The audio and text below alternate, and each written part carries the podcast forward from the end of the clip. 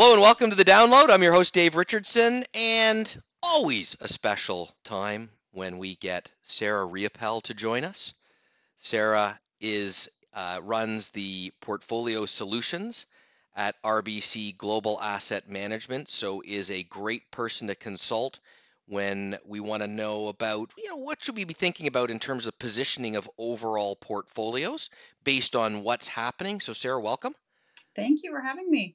It's been a while, I think, hasn't it? It has been. It has. We've uh, and again, that's why we, we we we sort of space you out a little bit more because it is such a special visit. Well, in fairness, so, I've been uh, a little bit busy with the with the markets as well, so that's okay. no no kidding. is, is, is, is something as, as, as, has anything been happening? I, I don't know. We we talked to Eric Lascelles. It seemed like everything was fine. Yeah, no, it's very quiet. No, it's a lot going on, as you know. So so and and and and some of that's so it's produced more volatility. Uh, we've seen uh, again, which is uh, echoes for many of the people who would be listening uh, of of the last financial crisis. That you know, interest rates rise, mm-hmm. banking sector looks a little wobbly, mm-hmm. and uh, and investors, you know, are trying to figure out then how you know how our central bank's going to react to it. So what's your perspective on on what's been going on? Uh, and again, I, I just want to be very clear. Um, I'm I'm the the echo of the global financial crisis that I'm referring to is just people's perception. That's certainly not the way that we we view it. Yeah, for sure. So let's let's get that out of the way up front. We certainly do not think that this is a repeat of the global financial crisis in, in any way, shape, or form. So, yeah. so let's get that out of the way first. But obviously, there's a lot going on in markets. Um, I expect that anything I say today could possibly be different tomorrow. So, and that's because we we remain very data dependent. So each new data point that we see, whether it's a jobs number or a Fed announcement or an inflation print, it's going to cause us to review the outlook and, and our forecasts and, and, and adjust as needed. As needed. So it's always true in markets um, that that you know volatility is there and we have to adjust. It feels like it's been you know markets are even more sensitive over the last few weeks and months to these these data data points and creating more volatility um, as a result of sort of even small perceived misses to expectations. It's creating more volatility than normal. So, in our view, this this massive and sudden surge in interest rates that we've seen over the past year is almost certain to cause economic pain, and we may be starting to see that now. Uh, we're starting to see some cracks in the financial system. Uh, investors are concerned about those challenges in the banking system that, that, that you mentioned earlier, and they're concerned they could be a sign of worse things to come for the broader economy. And you know, ample liquidity is being provided by central banks to ease those financial system stresses, but central banks have made it clear that they don't want to lose sight of that fight against inflation um, that's been so important over the last 12 months.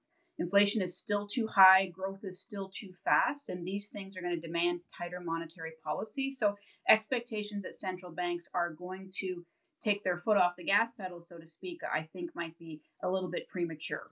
You know, we believe that central banks are going to push ahead with planned interest rate increases. Um, ske- investors are skeptical that further tightening will happen from here, but again, we remain data dependent, so we're going to have to see uh, what happens. Yeah. Um, I think that the banking challenges in the U.S. and, and also in the broader um, market are going to dampen risk taking to, to some degree, and they're going to tighten lending conditions. Uh, we think that that probably leads to a more a greater likelihood of recession um, over over the coming 12 months. So you know these immediate problems have been dealt with. I think the strain on the financial system has probably uh, has prompted us to budget for further economic weakness. Um, and with that in mind, we, we our forecast is for a recession um, hitting probably in the back half of the year. But at this point in time, we expect a recession of mild depth and duration. Um, and so, so not one, one, not a deep one or a long one as we have seen in the past, but something a little bit more on the mild side.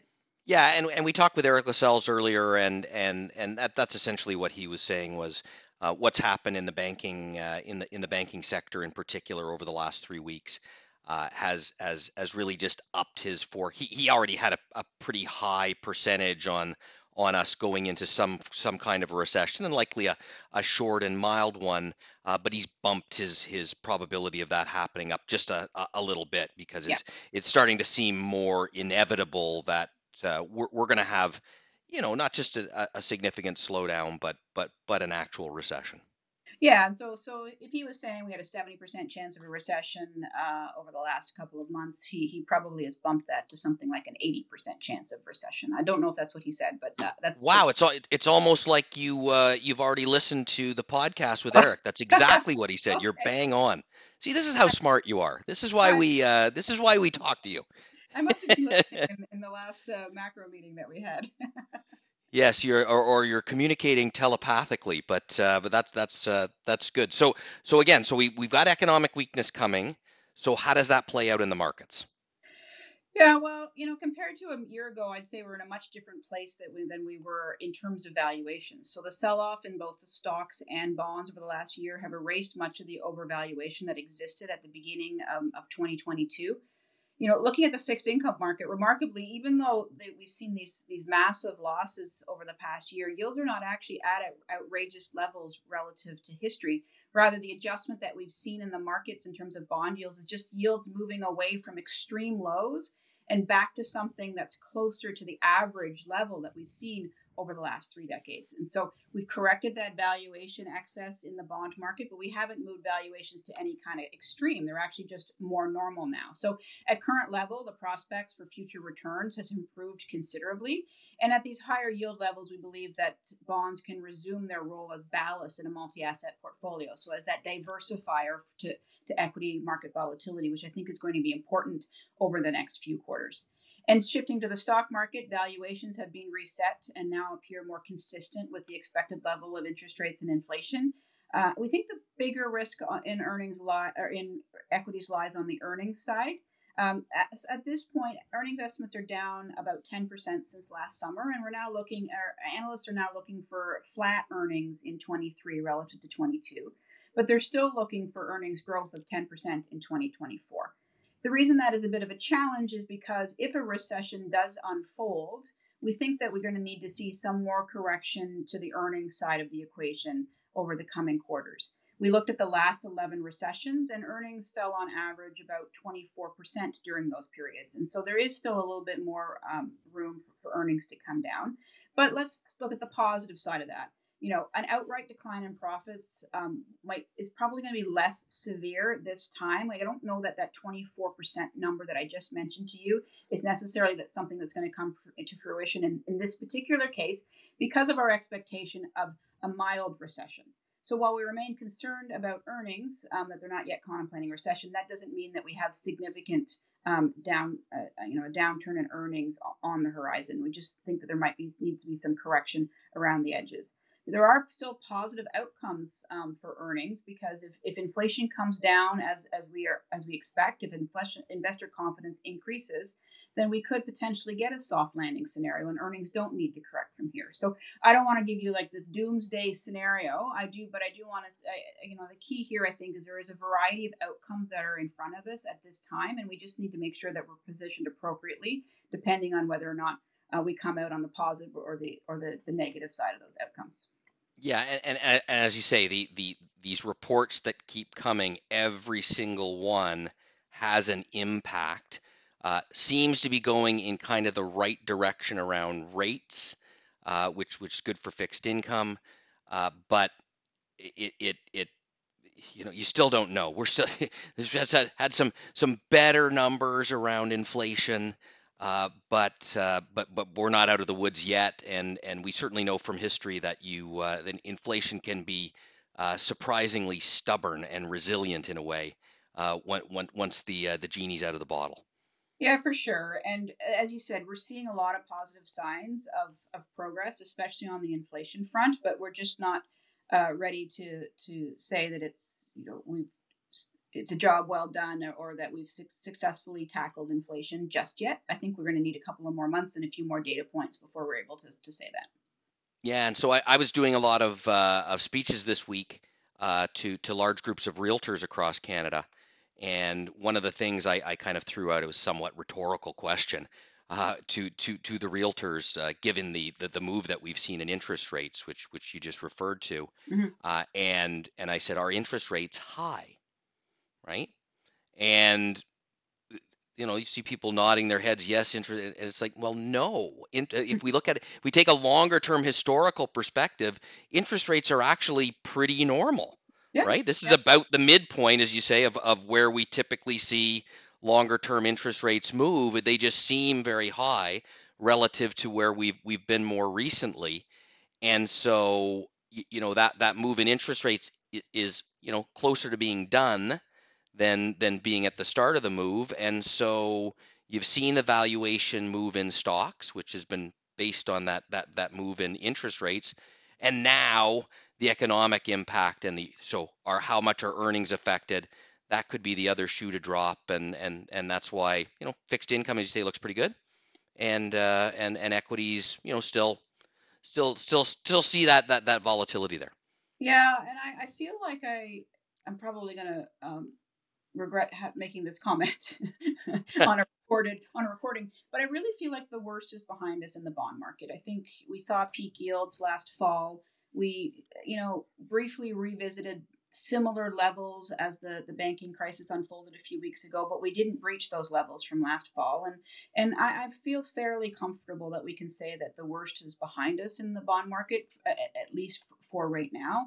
But we do need to think about the the equity side of, of the, the portfolios, though. Okay, so you put it all together, and how how are you positioning your portfolios right now? Well, as I said, there's because of the variety of um, different scenarios that are in front of us, both good and bad. Uh, we feel that uh, keeping our asset mix at a neutral stance, so neutral in, in all three asset classes, is probably the most prudent approach until some of these scenarios uh, start to play out eh, or we get a little bit more confidence on either the positive side or, or the negative side. So, you know, the, the volatile environment over the last 15 months has provided us with many opportunities to adjust our asset mix within the portfolios. And what we've been doing is de risking the portfolios over the last year or so and by by that I mean that we are we're buying bonds to reduce our underweight in bonds, and we were selling stocks to reduce our overweight in stocks. And we have now, after all of those um, trades, are now sitting on a neutral um, asset mix.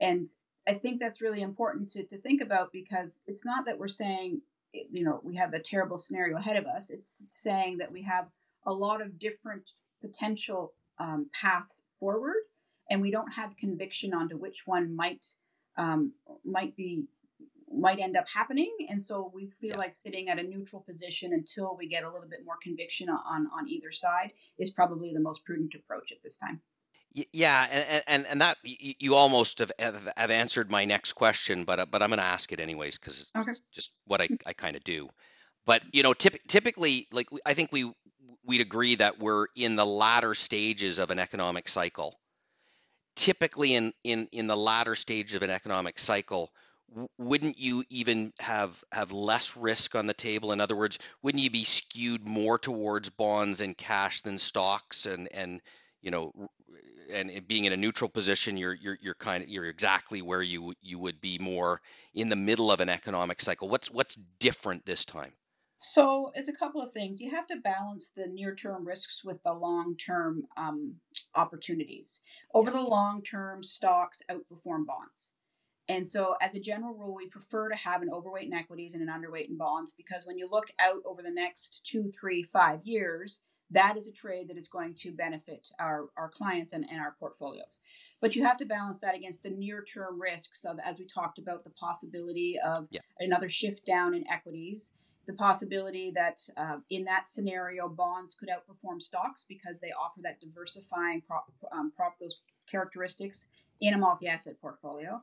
And so at this time, just sort of balancing those near-term risks with those long-term opportunities, we think that uh, sitting at a neutral position right now and, until some of this stuff uh, plays out, with the eye on increasing our risk assets or, or allocating back towards risk assets as opportunities arise, is, is probably the best approach. And, and then Sarah, like e- even within your, the, let, let's take the equity portion of a balanced portfolio, just mm-hmm. just as a as, as an example. Would, would would that equity, the the the the uh, the actual composition of that equity portion of the balanced portfolio, would it be would it be less risky than it was a year ago? So would you see a difference in the types of equities that you're holding within within that part of the portfolio? So my particular portfolios, I have not adjusted the holdings that I have. But when you look one level down, the underlying holdings have would absolutely have adjusted within those portfolios to more defensive type sectors and away from more cyclical type sectors. I know that you have Stu, Ked, Stu Kedwell on this um, uh, on, on your podcast sometimes, and he, I'm sure, has talked about some of the way that they're adjusting their portfolios to in, in the face of more um, you know volatility and, and more concern about the economy. They're probably shifting to more for, more defensive sectors and away from cyclical sectors within those portfolios, and that um, factors you know all the way up into the top fund of the portfolios that I manage. It's going to come through at, at, those levels as well. The other yeah, thing it, that we're doing is uh, sorry, I didn't mean to cut you off. Is That we do have positions on a regional equity basis as well. And so while we might be neutral equities uh, from an overall equity asset class, within the regions we do have some some some tilts to, depending on where we see the best value in the market. Yeah, so so it's important when we talk about portfolio construction for for for, for people who are listening to this. You, you, you may see at the big picture a neutral positioning, but there is a lot of other stuff going on in a portfolio you're constructing within the bond portion of the portfolio and the equity portion. Uh, so you have to look deeper, which is, of course, when you're managing the portfolios at the scale that you are, that's exactly what you're doing. You, you're, you're looking, as you say, one layer down to make sure uh, that that the overall risk and positioning of the portfolio is exactly where you want it. Yeah, you say one layer down. I'm probably looking at it five layers down. But yes, there's a, a, an enormous number of things going on within the portfolios, from currency hedging to tactical management to managing within the different components of the bond market, the different equity regions. Within those equities, we're ta- looking at style tilts and um, you know I- income paying securities and, and, stuff like that. So I won't go into all the details, but there's an enormous num- amount of stuff going on within those portfolios that we have to be paying attention to at all times. Yeah, I I, I would have guessed uh, four, but you're always an overachiever. Five layers down. That's uh, that that's fantastic. I, I can get to one, so that's that's why I stopped there. Um, anyway, Sarah. So so Sarah, that uh, really really really interesting. Uh, again, always always great to check in on.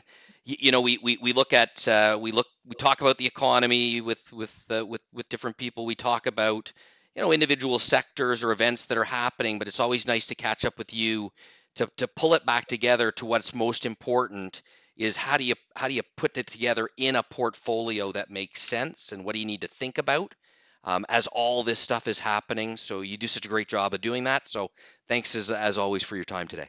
Great. Thanks so much for having me.